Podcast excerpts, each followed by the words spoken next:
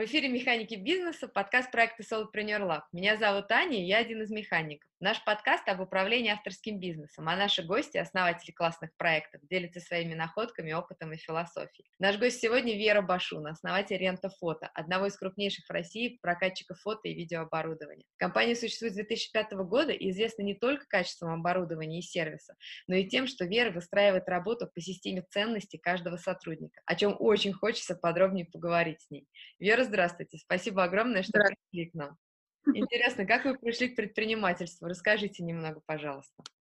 Я не думаю, что был какой-то особый путь. Просто однажды я поняла, что есть что улучшить, скажем так.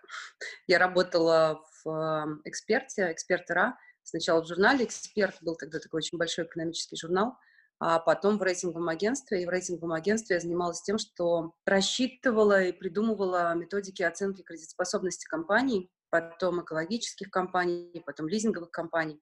И у меня все время было понимание, что есть много чего, что можно улучшить. А, но это все были другие компании. Естественно, я не могла давать никаких советов, рекомендаций, потому что я занимала определенную позицию экспертную, и моя задача была в том, чтобы оценить. А параллельно вокруг очень много всего происходило в России. Это был 2004, 2005, 2003 год, и тогда была какая-то такая атмосфера, что есть что делать, в общем, интересно. И как-то вот оно все сложилось. У меня появились друзья, которые, у которых возникла потребность, ну, как в маркетинге, да, боль, потребность. Я такая, о, я знаю решение, давайте сделаем это. Посчитали, вроде всего у нас хватает, денег, опыта, экспертизы. Подумали, ну, давай попробуем, почему бы нет. Но и первый год мы существовали параллельно со своими работами, а потом через год встал выбор, а, что нам всем делать. Нас было четверо. И в итоге из всех, вот, кто был первоначально в составе ребят, которые ну, как-то были заинтересованы в том, чтобы сделать компанию, только я приняла решение о том, что я готова в ней работать дальше и посвятить себя этой компании. А ребята приняли решение, что они остаются на своих основных работах и не хотят. Поэтому вот с тех пор я одна занимаюсь рентофото. С ума сойти. Вот так. И как вам? Mm. Как вы себя ощущаете? Очень классно. Примерно как на корабле, который где-то посреди безумного океана, кругом шторма, редкие случаи штиля, но это, не могу сказать, что это хорошо, но, в общем, постоянно что-то происходит, очень весело, интересно, классно. Иногда это, это не то чтобы страшно, но это вот такой вызов какой-то, что нужно сделать что-то новое, и Конечно, там есть и переживания страха и всего прочего, но вот в целом вот так. Слушайте, а как справляетесь с этой неопределенностью? Все-таки капитан корабля, который вроде как бы понятно, куда ведет корабль, а тем не менее море-то живое. Да, слушайте, но а, я, у меня нет какого-то особого секрета. Возможно, дело в том, что я все воспринимаю как неопределенность. Ну, то есть я в целом не считаю, что есть какая-то стабильность. Ну, то есть для меня неопределенность — это очень естественная среда обитания, вот так. И даже когда в экономике или в политике есть как бы стабильность, всегда может что-то произойти, ну, типа коронавирус или нефть упадет, или кто-то с кем-то не договорится, ну, то есть всегда есть какие-то факторы риска. И я в целом оцениваю вообще все вокруг и каждое движение как вот такой фактор риска. И дальше в целом не было бы проблем, ну, то есть, окей, есть вот такая ситуация, надо просто сесть и разработать наилучший план, да, решения и выхода из этой ситуации, или несколько планов, ну, типа наихудший сценарий, наилучший сценарий, и это то, чем я вот примерно все время занимаюсь. Эм, единственный момент, с которым, пожалуй, ну, мне потребовалось время, чтобы с этим научиться как-то жить и что-то с этим делать, это эмоциональные переживания, которые возникают, когда, ой, вдруг как бы страшно. Вот, я научилась с этим, ну, работать, я прям реально работала над тем, чтобы развивать то, что называется эмоциональный интеллект, и то, что на самом деле действительно в бизнесе является основным. И, ну, вот оно привело к тому, что я довольно уверенно и спокойно себя чувствую, когда вокруг штормит. И когда стабильность тоже, на самом деле, это просто такое состояние. То есть я выработала просто со временем вот такое состояние. Я его очень, ну, транслирую ребятам, и сейчас как раз думаю над тем, что с этим делать, ну, то есть сделать какой-то курс по эмоциональному интеллекту или еще что-то такое, потому что я вижу, что много возникает переживаний, паники, когда происходят какие-то события, и вдруг оказывается, что какие-то, например, наши сотрудники, они чувствовали себя вот в некой защищенной истории, а вдруг все оказывается вообще все по-другому. И я вижу, что это вызывает прям такой, ну, блок ненадолго для того, чтобы перейти вот дальше в эту историю с действием, ну, то есть чтобы что-то вообще начать делать. И вот этот, ну, вот этот вот проход, это вот такая история, в которой, ну, в которой вот я могу как-то им, возможно, помочь. В общем, вот, вот такие какие-то два момента. Первый — это просто понимание, что оно так есть, и это жизнь, и она, она такая, ну, да, она неопределенная. Сегодня дождь, завтра снег, а, в мае, не знаю, дожди, снега, ну, в общем, что-то все время происходит кругом везде. И второе, просто эмоциональная стабильность и умение с этим справляться вот так. А расскажите, пожалуйста, а как вы помогаете, вот вы говорите, что вы помогаете сотрудникам как-то это преодолеть, а как это делаете? Ну, мы, у нас есть, эм, опять, ну, вот вы говорили в подводке вообще, я выстраиваю систему управления по ценностям. И одна из наших ценностей — это развитие. И развитие подразумевает постоянное обучение. Ну, то есть это история, в которой мы все время являемся, по сути, учениками. С одной стороны, да, у нас есть экспертная позиция, с другой стороны, всегда есть что улучшить. И ну, никакой эксперт не является абсолютным экспертом, потому что завтра может произойти все что угодно в любой истории. И в науке, и в бизнесе, и просто в жизни. И то, что мы вчера знали, сегодня, оказывается, вообще никому не нужно. Ну, то есть развитие — это такая постоянная история движения вперед. И поэтому у нас в компании есть система обучения, у нас есть библиотека для сотрудников, у нас есть э, история про то, что мы периодически встречаемся и обсуждаем какие-то новые интересные статьи или новые интересные исследования, которые мы прочитали и нашли, и мы смотрим, можем мы это как-то имплементировать во что-нибудь или нет. И нас руководители постоянно, ну, это вот можно назвать наверное, держат руку на пульсе. Ну, то есть они все время следят за тем, что происходит, какие механики бизнеса есть вокруг, и что кто пробует, какие у кого есть э, опыты, эксперименты, успехи, неудачи. В общем, вот все вместе. И естественно, что когда возникает запрос у какого-то из сотрудников на обучение, то у нас это открытая история, у нас есть прям э, тема, задача, вот она стоит, ставится каждый год, и любой сотрудник может подать заявку на то, чтобы пройти обучение где-либо, чему-либо. Ему просто надо ее ну, обосновать.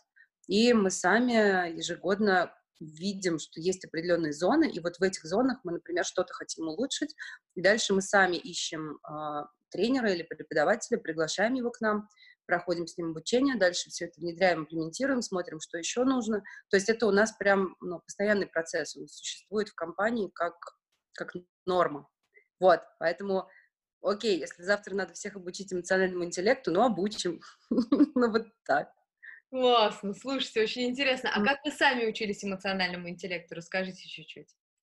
Ну да, я сейчас поняла, что я, наверное, не очень правильно говорю. Я ему не училась, я его скорее развивала. Ну, он есть у всех, просто развит в разной степени, и это просто способность осознавать свои эмоции, а там, где появляется осознание вообще, что я сейчас чувствую, страх, панику, радость, гнев, злость, зависть, все что угодно.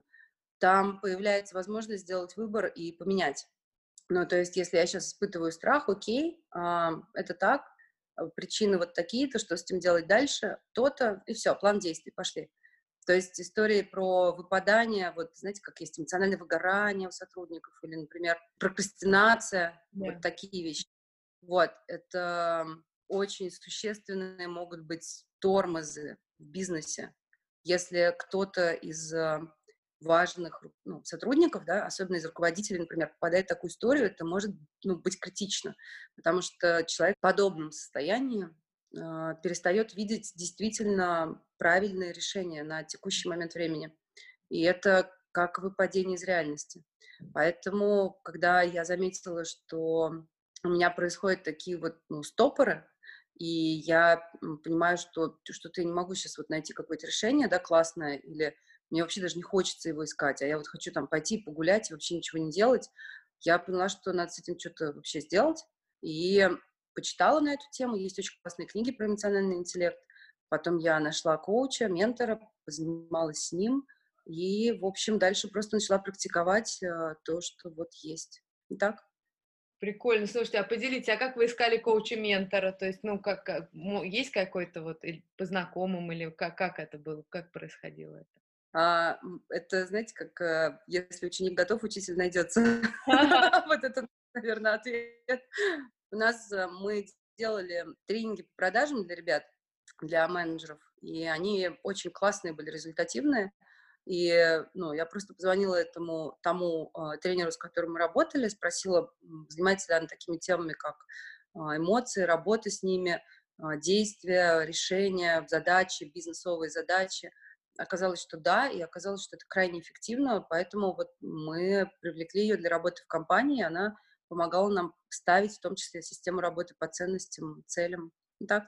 Это очень интересно. А можете чуть-чуть рассказать, что значит система работы по ценностям и целям?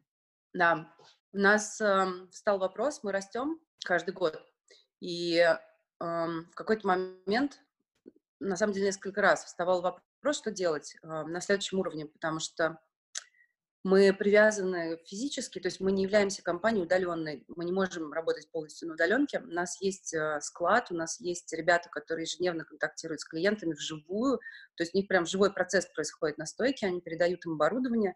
Ну, мы вообще занимаемся выдачей в аренду оборудования, и это та часть, которую мы не можем ничего с ней делать. Поэтому у нас э, основной фактор роста – это люди.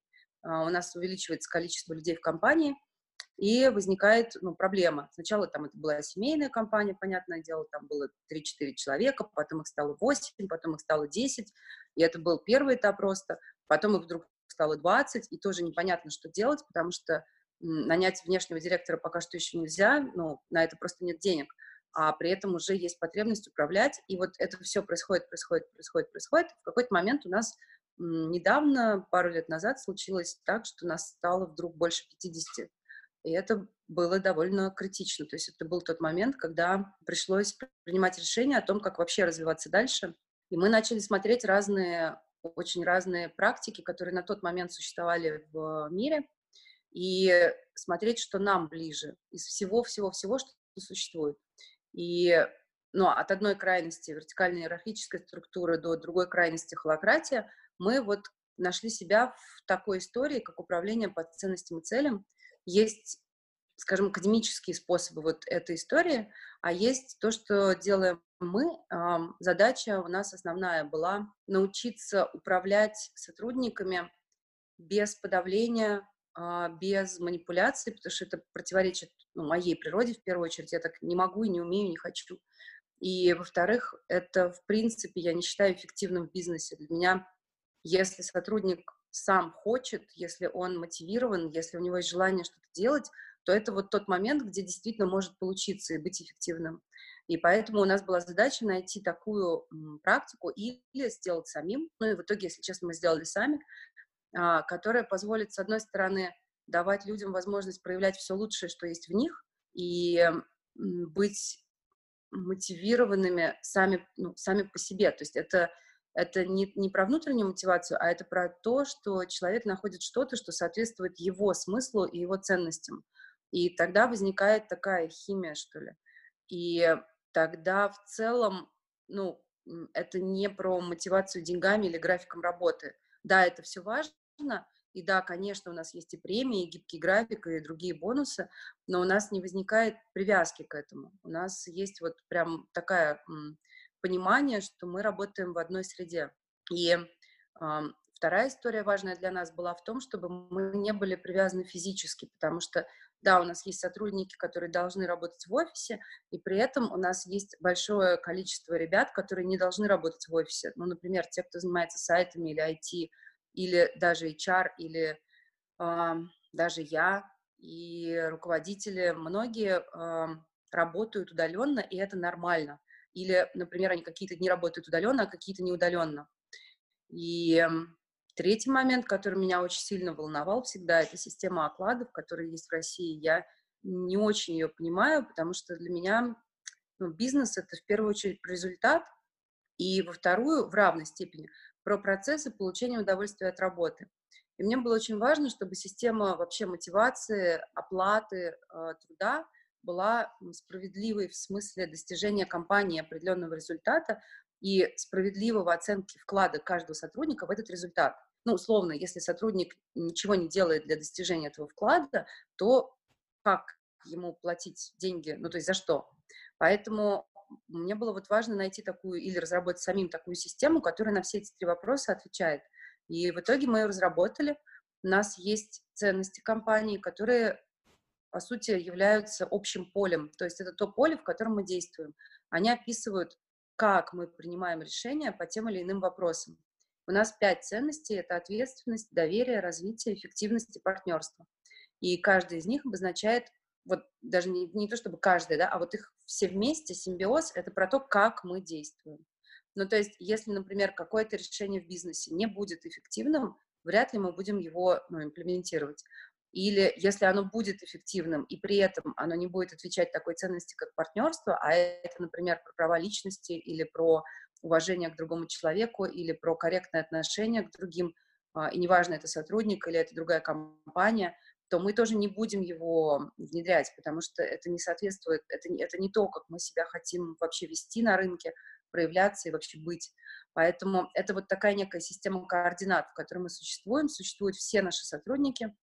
И вторая история, которая это, собственно, ответ на вопрос, для чего мы вообще существуем, это цели, которые мы утверждаем каждый год, и они есть на три года, на пять лет, долгосрочные цели, краткосрочные цели, что мы делаем сейчас. Но вот сейчас, например, у нас ситуация кризиса, соответственно, мы берем свои годовые цели, смотрим, окей, как они соответствуют, не соответствуют, что нам делать сейчас.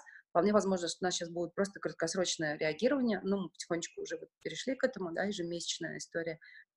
И это означает просто, что у нас есть некая ежемесячная мерка, по которой мы меряем, насколько вот ту самую эффективность, да, то есть насколько мы вообще а, достигаем своего результата. Если мы в какой-то момент обнаружим, что, например, наши услуги больше не нужны, ну, все, все потребности клиентов закрыты, а, все хорошо, окей, значит, нам, видимо, пришла пора что-то трансформировать компанию вообще, ну, в другой рынок идти или еще как-то.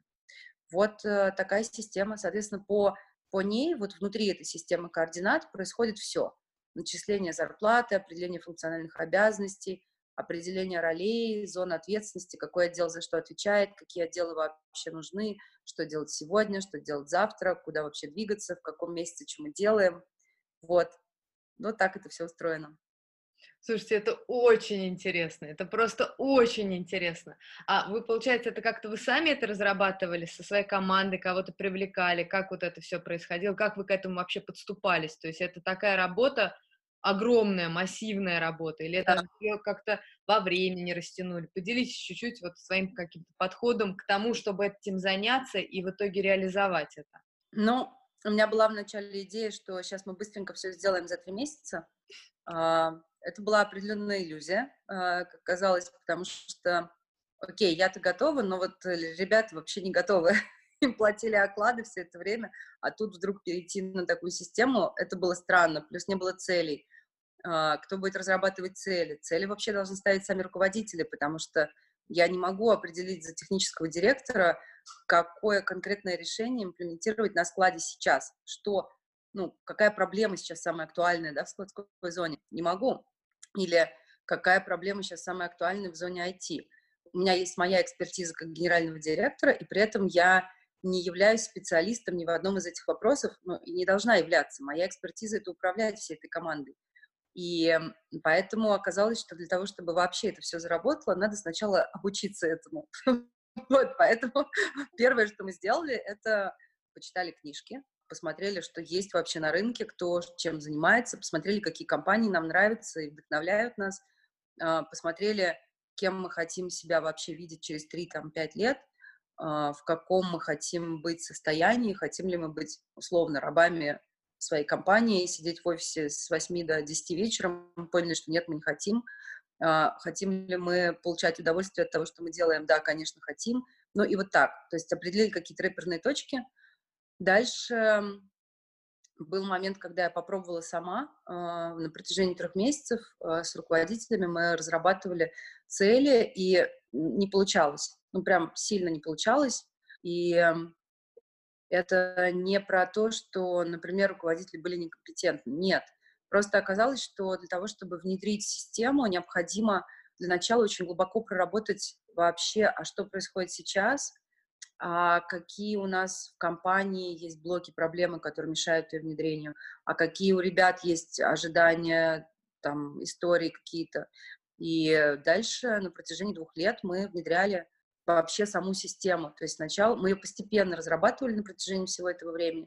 На протяжении первого года мы начали, вообще учились ставить цели, изучали технологии постановки целей, выбрали для себя ту, которая нам нравится, потом мы учились делать декомпозицию, потом мы учились на практике, вот мы все сделали, окей, теперь мы смотрим, как это работает на практике. Оказалось, что нам нужны системы контроля, намного лучше, чем есть у нас.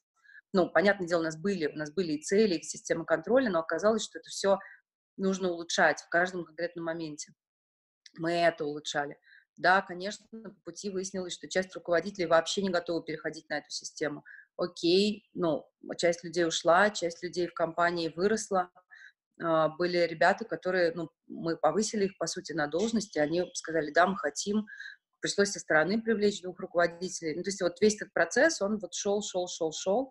Потом мы начали проводить стратегические сессии, потом мы начали, поняли, что это классно, это работает и дает потрясающий результат на самом деле. Потом вот сейчас мы учимся это все делать дистанционно в связи с э, историями с э, вирусами. И это тоже, ну, эффективная история. Просто там всегда есть вопрос, что есть определенные у нас э, конкретные моменты, которые нам нужно учесть. Вот и все. Поэтому вот сейчас постепенно, шаг за шагом мы пришли к тому, что эта система работает, она есть, она в какой-то степени внедрена. Сейчас мы дорабатываем то, что я называю бизнес-практики.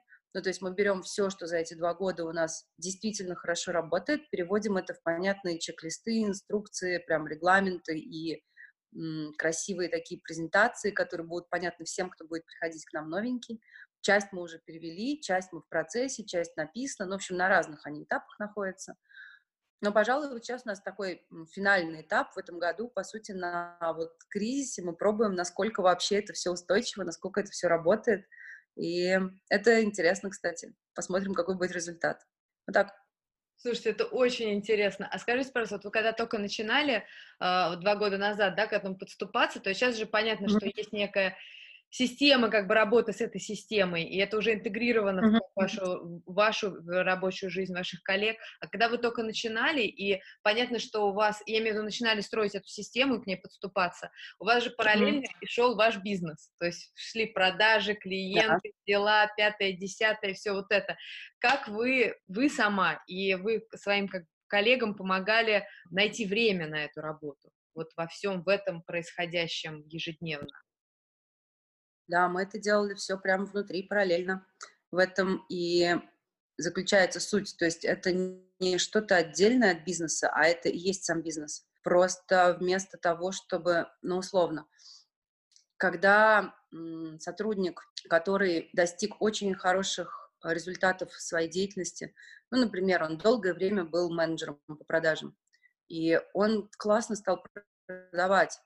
Ладно, здесь отвлекусь даже чуть-чуть есть такая теория, ну, у нас мы прям находим ей подтверждение, что есть определенные циклы а, рабочие. Это полгода, год, три года, семь лет. И на трехлетнем цикле это тот момент, когда сотрудник становится настолько экспертом в своей области, что он действительно не может в этой области дальше развиваться.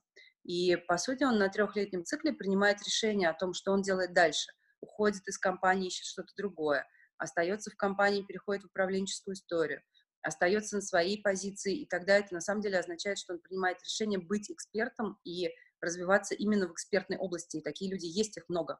И если посмотреть, например, на резюме, а, то очень часто происходит так, что люди работают в какой-то компании три года.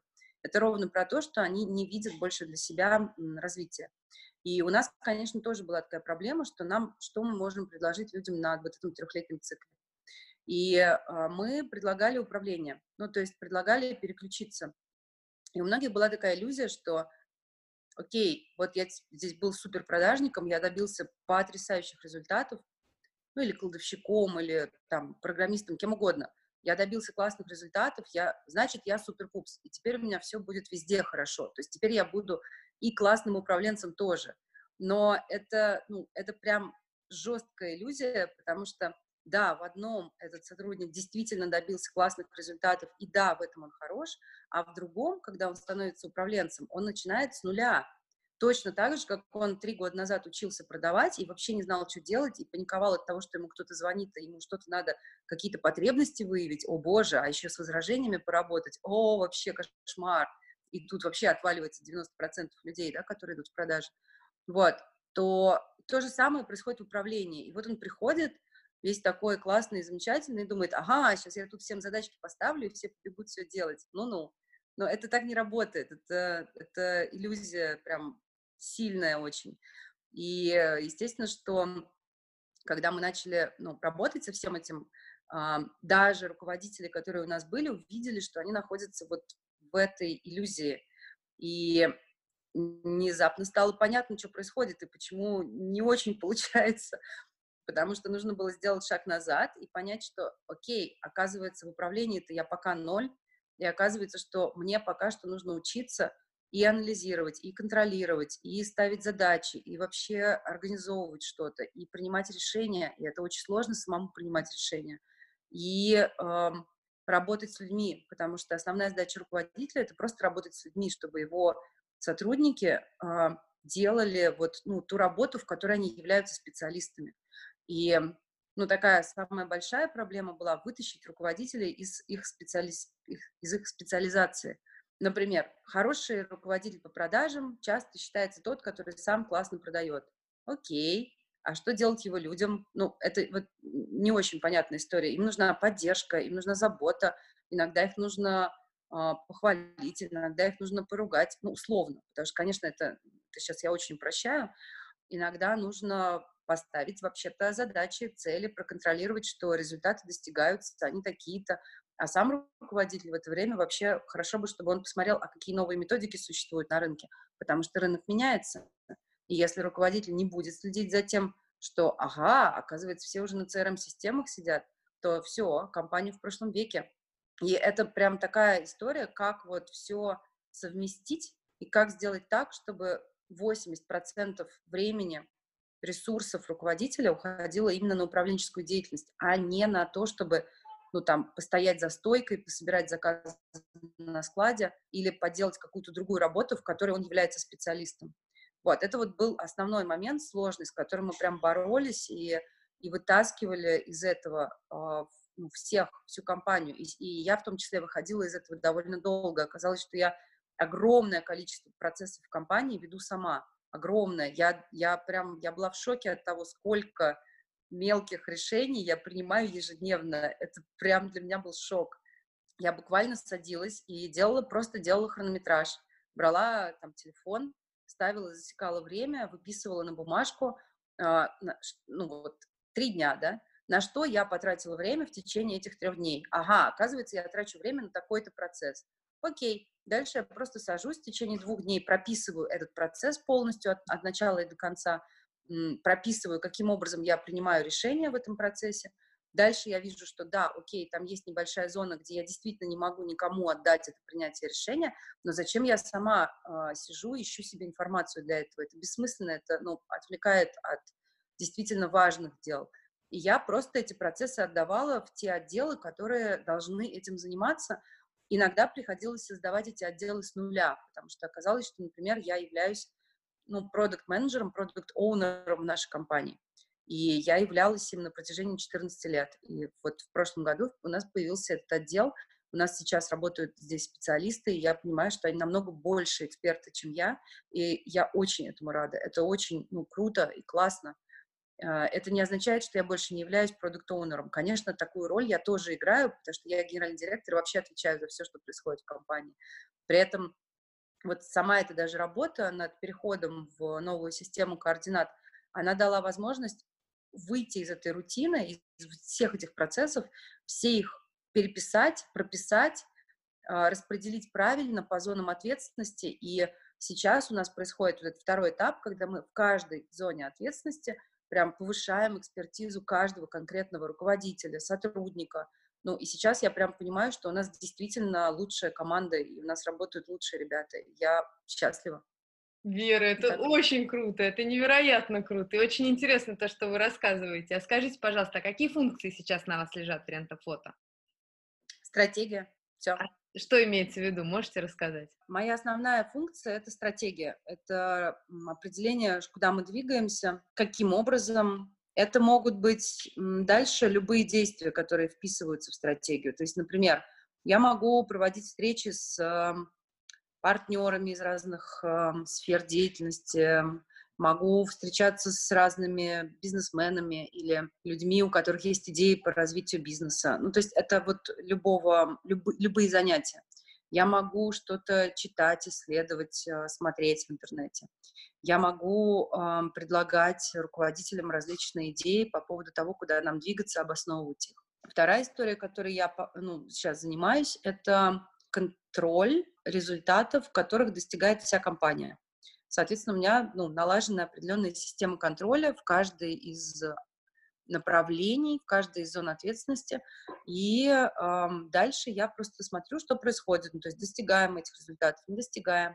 Если, например, мы в чем-то не достигаем результат, то тогда я включаюсь в то, чтобы разобраться, в чем причины. Потому что, естественно, что иногда это невозможно сделать изнутри, нужен взгляд со стороны или обратная связь, или еще что-то, чтобы увидеть, что там такое происходит. Иногда э, требуется моя включенность и мое участие э, в развитии руководителей. Да, конечно, очень хочется, чтобы везде были все такие классные, осознанные, просветленные, которые могут все делать сами. Правда заключается в том, что нам всем иногда нужна поддержка, и мне тоже – и поэтому это действительно одна из моих очень даже рабочих функций. Это не про то, чтобы кого-то выслушать там как э, в жилетку, да, вот это вот все. Нет, это про то, чтобы сесть и разобраться, окей, есть задача, окей, есть определенная проблема в этой задаче, что за проблема, как мы ее вообще называем, как мы ее обозначаем, а, дальше какие последствия могут быть у этой проблемы, какие риски. И а, перед тем, как мы переходим к решениям, очень важный вопрос, какие причины, и бывает так, что эти причины, например, затрагивают несколько отделов, и тогда, естественно, что это одна из моих ну, важных компетенций, того, что я должна реализовывать в компании, это быть связующим звеном между несколькими отделами. Мы садимся вместе, смотрим, и когда я понимаю, что окей, мы наладились, и мы знаем, в каком процессе, где какой отдел подключается, и есть вот эти вот точки соприкосновения, мы их проработали, обсудили, окей, все, дальше я могу выключиться из процесса, потому что дальше ребята уже снова, ну, сами решают, э, обсуждают друг с другом, как двигаться, куда двигаться, а мое участие больше не нужно. А вот именно в том, чтобы поставить и наладить эту историю, да, сейчас это еще нужно. Вот такие у меня сейчас э, зоны ответственности. А расскажите, пожалуйста, немного, а как вот вы, вы упомянули, что вот вы осуществляете контроль, э, можете немного рассказать, как это происходит, вот как бы не погружаясь внутрь, не занимаясь как бы постоянно вот именно этой как, как бы работы каждого отдела, как вот вы, ну, несколько удаленно получается от непосредственной работы на земле осуществляете контроль? Ну, это как врач. Вот как врач определяет, что человек болен? Он же не живет с этим человеком, он не следит за тем, что тут делает ежедневно, у него есть определенные показатели, за которыми он следит. И если у этих показателей есть какие-то отклонения от нормы, то он принимает решение, ага, похоже, здесь есть какая-то проблема. Ну и дальше любой врач, естественно, пользуется исследованиями. Он не будет назначать, даже ставить диагноз он не будет без исследования, потому что температура в теле означает, что есть какая-то проблема, и она не означает, что мы больны гриппом или ОРВИ. Это просто означает, что, окей, в купе с какими-то другими показателями ну, там, условно, если у нас еще кашель и это, то мы проверяем э, горло, прослушиваем и делаем что-то, да. А если, например, у нас температура и вообще ничего нет, то тогда точно стоит брать кровь на анализ. Ну, то есть это просто симптом, который может свидетельствовать о куче разных, совершенно разных ну, проблем. И то же самое в бизнесе. Для того, чтобы мне что-то контролировать, мне необходимо определить норму, ну, а эта норма — это и тот анализ, который у нас есть на протяжении, на протяжении предыдущих лет. Ну, то есть, условно, мы знаем, сколько человек вообще способен там, сделать, например, звонков за день. Или мы знаем вот физически, сколько техники человек может передать через, ну, через стойку да, другому, другому клиенту. Мы знаем, сколько времени уходит на то, чтобы включить фотоаппарат, выключить фотоаппарат, проверить его. Или мы знаем, сколько времени уходит у кладовщика на то, чтобы взять с полки вещь и положить ее на другую полку. И это, это измерители, это то, что можно нормировать. Есть какие-то вещи, которые нельзя нормировать, а есть какие-то вещи, которые можно нормировать. Окей, значит, мы тогда определяем показатели, какие вообще можно нормировать. Дальше мы смотрим, какая норма, и э, есть, опять же, нормы разные. Для там, одного месяца столько-то, для другого столько-то, для года столько-то. Э, норма роста такая-то.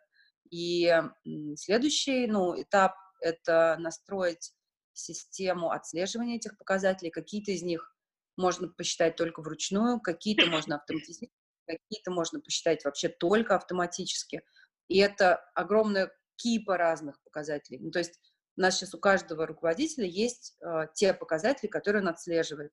Ну, там, на складе, например, это могут быть э, скорость сборки заказа, количество техники, которые проходят через кладовщика, дисциплина, во сколько приходят ребята, во сколько уходят, сколько времени они вообще тратят на работу, а сколько времени условно впустую. У них же все-таки есть окладная часть. Или, например, это может быть эм, ремонты, как долго вещь в ремонте. То есть много прям показателей разных. А, точно так же в продажах и во всех остальных отделах. И дальше я для себя определяю, что у нас есть результат, а, ну, мы хотим такую-то выручку, такую-то чистую прибыль, такие-то отношения с клиентами, и мы хотим, чтобы у нас оценки там в Гугле и в Яндексе были такие-то и так далее. То есть это прям система показателей, там их много. Мы следим за рекламациями, мы следим за инновациями, за тем, сколько бизнес-процессов мы изменили и каким образом мы следим за эффективностью, сколько денег мы вложили и сколько это нам принесло, мы следим за, за командой и за тем, как много людей у нас уходит, приходит, вот, вот вся, вся эта зона. И э, по каждой из этих зон у меня есть показатели. Например, мы определяем, что такое-то количество рекламаций у нас входящих допустимо. Если вдруг их оказывается больше, я смотрю, в чем причина. Ну, точно так же, как врач, да? Какая причина того, что появилось больше? И, может быть, это хорошо. Ну, то есть, может быть так, что люди, ну, наши клиенты, например, увидели, что они могут нам писать рекламации, и мы будем на них реагировать. Блин, это супер, я буду рада. Но это прям показатель, который говорит о качестве. И тогда возможно, что, например, мы какой-то показатель определили неправильно. Окей, тогда мы его пересмотрим. Дальше я смотрю, как эти показатели, вот, например, выручка, из чего она состоит. И она может состоять из кучи разных вещей. Это может быть средний чек такой-то, средний чек такой-то, столько-то заказов в день, столько-то заказов в месяц, неделю. Ну вот и все. То есть, и, а дальше просто технический вопрос, как это настроить, как дашборды или как еженедельные отчеты, или как просто конкретные встречи с конкретными руководителями раз в неделю или раз в месяц, или это просто вписать в систему KPI у руководителей и вот это, ну, это уже такой очень технический вопрос. Сначала просто мы определяем сами показатели. А расскажите, пожалуйста, а что для вас сейчас, вот на текущий момент, является сложным в управлении? Сейчас я подумаю. Извините, надо подумать. Этим сложным вопросом. Но для меня лично сейчас такой прям вызов — это IT, автоматизация. Я вижу огромный потенциал в том, чтобы прям сильно использовать все то, что есть сейчас и активно развивается в IT. И при этом, ну, я говорила о том, что у нас очень физический бизнес. Мы выдаем технику, и она физическая. Соответственно, у нас есть часть, посвященная физической истории. И у меня сейчас основная такая задача, в том числе управленческая, это, наверное, аналитика вот в этой зоне. То есть есть ли какие-то способы повышения эффективности вот этого ручного труда, который является частью нашего бизнеса? Вот, то есть соединить несоединяемые вещи. Вот это, наверное, сейчас сложно во всех сферах. Ну, то есть, например, если где-то возникает история про то, чтобы, а давайте сделаем или так, или так, то для меня это означает, что это неправильно поставленный вопрос. И на самом деле вопрос звучит так, а можем ли мы сделать и то, и другое? Потому что если возникла идея, что мы у кого-то, да, у одного руководителя возникла идея, что стоит сделать так, а у другого, что стоит сделать так, то в обеих этих идеях есть некая суть очень важная, то к какому результату они обе приведут. Ну, типа, если, например, одни ребята хотят сделать на сайте какую-то новую историю, а другие ребята при этом хотят, а, чтобы ну, тот же ресурс IT использовался для какой-то другой цели, как им кажется, более важной, то тогда мы садимся и смотрим, какие решения есть вот в этой зоне, где можно сделать и то, и другое, и это может быть, например, какое-то третье решение. Ну, типа мы разрабатываем какой-нибудь опросник, и это решает обе задачи. Но, условно, вот, наверное, сейчас именно в управлении это самый сложный для меня вопрос, но сложный не в смысле, что я не вижу решения, я вижу его, Тут больше про то, что это просто надо практиковать ежедневно. А расскажите, можно пока вот вы думаете, я вас еще спрашиваю, значит, да. практиковать ежедневно? То есть имеется в виду, что попробовать разные способы решения этого вопроса или еще что-то имеется в виду? Это про формирование новых паттернов поведения скорее. Ну, то есть есть такая история, что вот если мы 21 день что-то делаем, то мы меняем привычку. Это действительно верно в отношении очень легких вещей. Ну, типа, если мы чистили зубы правой рукой, хотим научиться чистить левой рукой, да, для этого может быть достаточно 21 дня. Или мы там каждый день завтракали кашей, а теперь мы хотим каждый день завтракать смузи. Окей, если мы будем делать это 21 день, возможно, мы приучим себя. Но в бизнесе это работает не так. Там необходимо набрать определенный опыт, и он может быть трехмесячный или шестимесячный или годовой для того, чтобы изменить какие-то ну, паттерны, которые уже существуют на уровне алгоритмов принятия решений людьми. И это намного больше требует внимания и осознанности. И практиковать ежедневно означает, что мы должны ежедневно делать одну и ту же вещь. Ну, например, мы два года внедряли работу по целям, и это означает, что мы ежедневно это делали. Мы ежедневно открывали свои цели и смотрели, что у нас идет по плану, а что нет. И нам потребовалось на эту работу 8 месяцев. Это, это не 21 день. Вот это я имею в виду под работой ежедневно, потому что очень хочется иногда как-то прокрастинировать. Или в привычные или, ну, вот, дела уйти, да, в понятное. Да, да, да, в рутину, вот, ну, там, кто-то прибежал, какая-то проблема, пожар горит, ну, да, хочется пойти потушить пожар, мы же это умеем, это же легко, а вот именно сидеть и делать какую-то работу ежедневно, это может быть сложно. И вот это вызывает, конечно, ну, определенную, то есть с этим нужно работать. Я сейчас, кстати, поняла, да, что вызывает сложности. Вот, наверное, вот это. Ну, то есть прямо изменение привычных алгоритмов работы в смысле ежедневной практики. Особенно, когда случаются какие-то кризисы, всегда очень прям есть большое внутреннее такое желание у многих, и у меня в том числе, переключиться и тут, а, пойдемте, это же такая интересная задача, кризис, сейчас мы тут все вообще придумываем, вот. Но суть в том, что это вообще не работает, потому что, окей, да, мы сейчас все прекрасно сделаем, потушим, но наша компания прожила уже три кризиса, и мы, в принципе, умеем это делать. То есть это не вопрос кризиса, это вопрос просто определенных решений, которые нужно внедрить, пока этот кризис идет. И окей, у нас есть этот алгоритм, мы его уже делали, мы применяем его каждый раз, когда происходит какие-то та самая ситуация неопределенности, а, чуть больше, чем обычно, да. Окей, мы просто включаем и отрабатываем. Но это не про то, что будет происходить через три года. А мне сейчас важно, поскольку я занимаюсь стратегической историей, то мне важно, а, чтобы через три года компания пришла туда, куда я хочу ее привести. И, соответственно, для меня ключевой вопрос, как мне вот в этой ежедневной практике – когда сегодня нужно закупать маски, завтра вешать санитайзеры, послезавтра, и это действительно супер важно, обучать сотрудников, как им перестать трогать лицо, и вот, ну, вот эти вот все вещи, да, которые сегодня действительно супер важны. Вот как вместе с этим продолжать плыть туда, куда мы плывем, а, в глобальном смысле, то есть на уровне у нас есть идея, что мы хотим а, в целом, чтобы наши ценности транслировались ну, в мир. И это, это, это важно для нас. И как вот это все совместить в одном моменте, вот это действительно может быть сложно. Вот. А как пока решаете это? То есть вот, вот сейчас, вот здесь и сейчас? Так и решаем ставим задачи и в этой зоне, и в другой зоне. Все, конечно, стонут. И, ну, нет, не все, конечно, я шучу. Но в смысле, да, есть такое, что, ой, кажется, что в два раза больше задач привалило.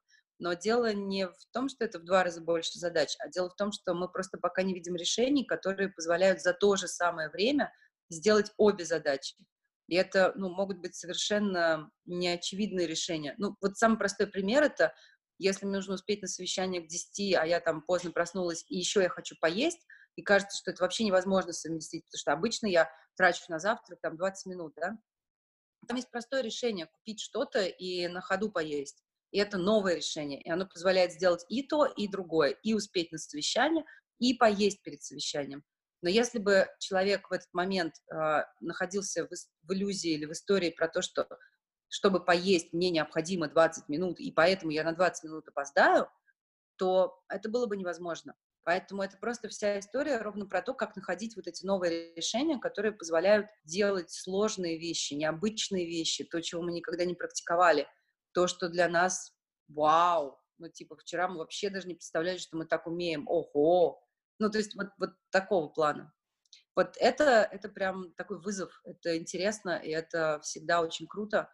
Как это делать? Просто садиться, брать ручку и переписывать решение, все. Ну, в смысле, там реально нет никаких секретов, нет никакой волшебной таблетки, нету никаких э, методик, которые бы дали, знаете, типа ответ на вопрос, а как вот сейчас придумать э, что-то классное? Не знаю, как придумать что-то классное.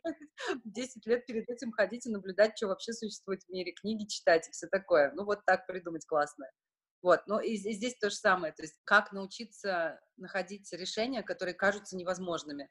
Окей, просто практиковать это, брать ручку, бумагу и начинать писать эти решения. Просто писать. И однажды из 50 прописанных решений на какую-то проблему окажется, что два вау, супер, и их реально можно сделать, и они выведут и человека, и компанию, в которой он работает, на абсолютно новый уровень. И вау, это классно. Вот так. Ну и, конечно, нужно иметь цель вообще такую, если честно, изначально, потому что если у человека и цели-то нет такой, искать эти решения или там развиваться, или еще куда-то двигаться, понятно, что он не будет этого делать. Но если есть такая вообще задача внутри, вот этот вот движок, да, который ведет вперед, вот, это единственная практика, которую можно просто делать. Прикольно. Вер, а скажите, пожалуйста, а какой ну, какой-то горизонт, не ваш там 3, 5, 7 лет, на любой, какой вам комфортен, какие планы у Рентофото и у вас лично? У нас есть а, миссия, ну, компании в целом, и эта миссия про давать возможности творческому сообществу развиваться. Это то, вот как мы себя видим и давно, 15 лет назад, это было про то, чтобы дать возможность ребятам вообще снимать.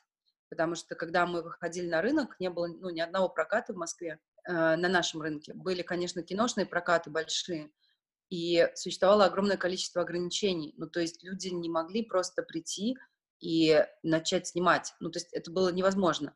И мы действительно выстроили э, рынок, и мы действительно сделали огромное количество всего для того, чтобы вообще в последние годы вот все эти съемки, которые происходят, чтобы они происходили. Потому что в какой-то момент у там, 100 тысяч человек в год э, появилась возможность просто снимать, взять оборудование пойти снимать. Поэтому что мы будем делать через 7 лет? Все то же самое. Давать возможности творческому сообществу снимать. Я не знаю, как это будет технически. Это довольно сложно сказать, потому что технологии развиваются так быстро, и настолько непредсказуемо, что вот сейчас сказать, как люди будут создавать визуальный контент через 7 лет, невозможно. Есть очень много разных историй, в которые можно пойти, ну, типа онлайн.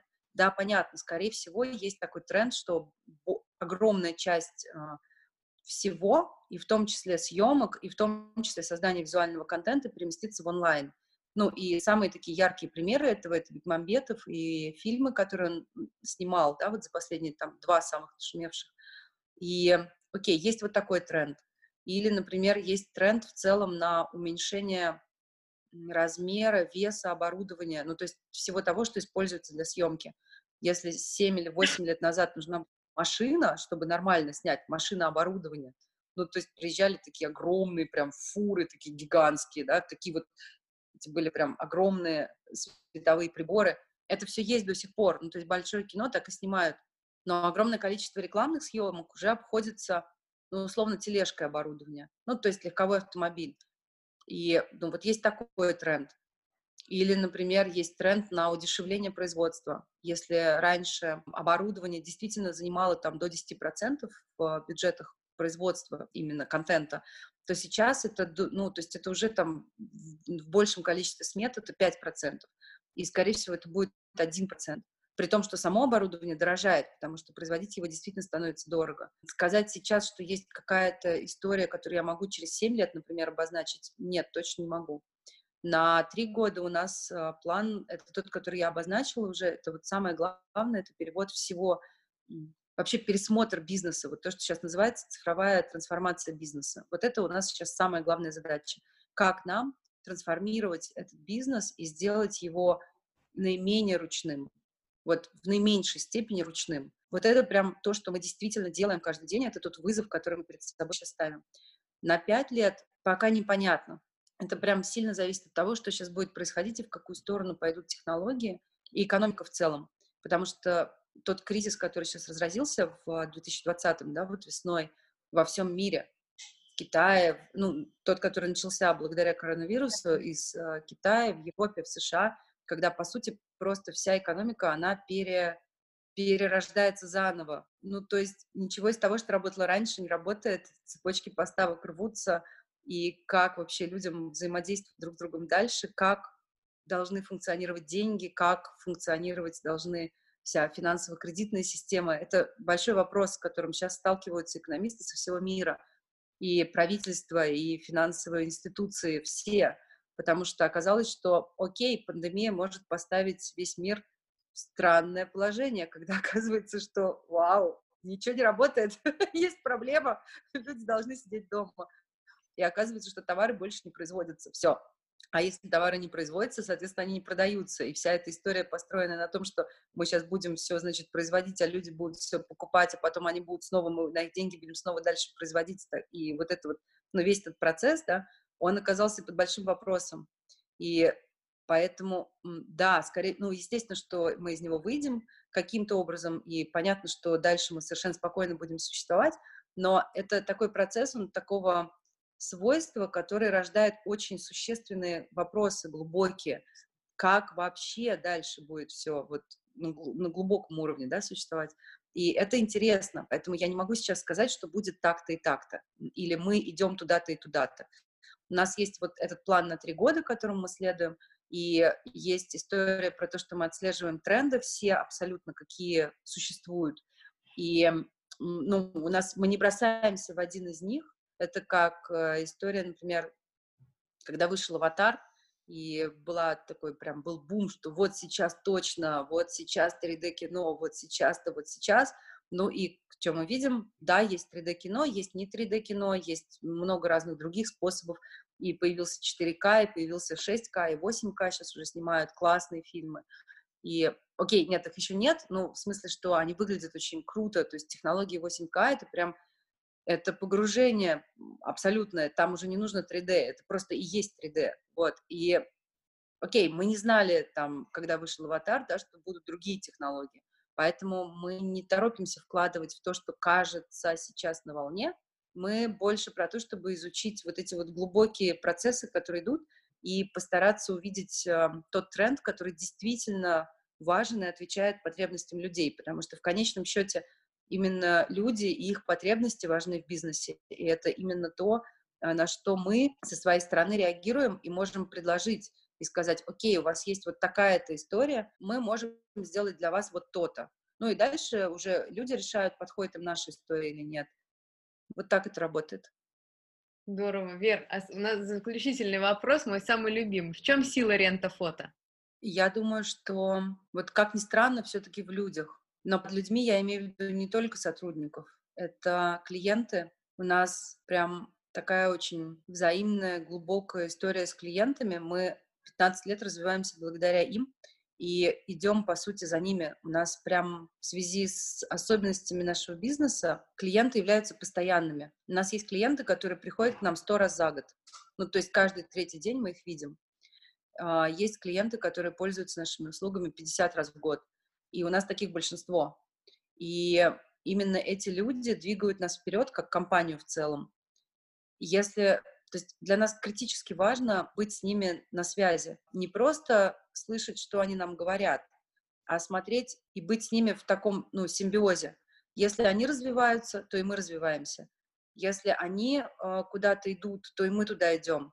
Например, в 2009 году, я очень хорошо помню этот момент, это был момент, когда вообще рынок, э, не рынок даже, а когда сама э, история про кино, про визуальный контент изменилась. Это прям такой момент. Это произошло из-за того, что компании нашли технологические возможности выпускать очень недорогие камеры, видео, которые до этого были привилегией, ну, условно, операторов с пятилетним стажем на телеке и так далее. То есть это прям был момент выхода на рынок абсолютно новой истории.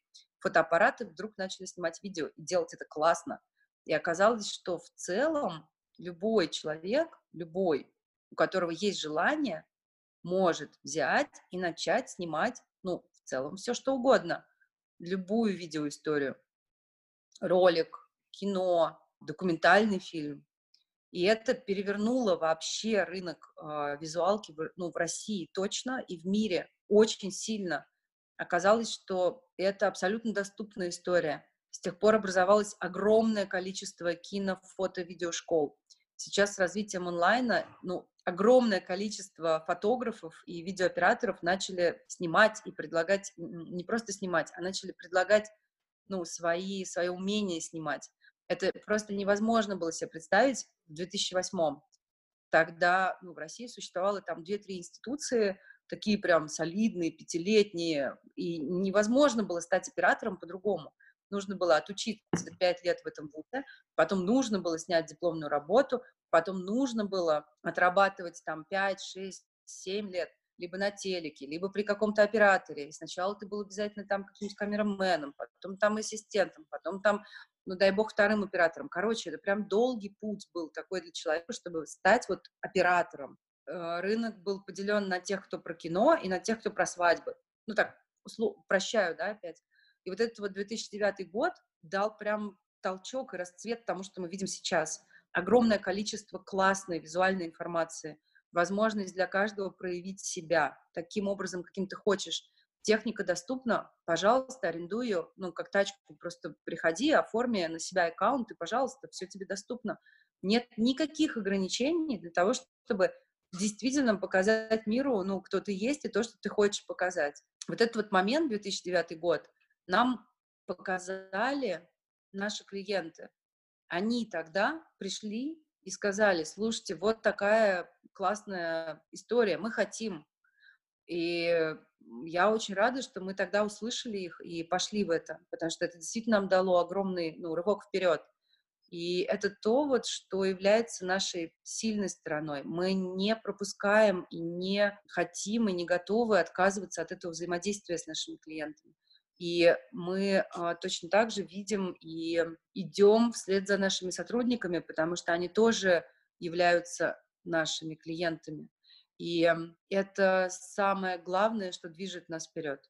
И второе, это, конечно, а, та система управления, которую мы выстраиваем, которая позволяет в том числе вот этот весь этот блок с клиентами, с их пожеланиями, с их идеями, с их вот в целом участием в нашей жизни интегрировать в нас, ну, то есть в то, что мы можем делать. Вот эти две вещи, они в таком прям идут в симбиозе. Вот это.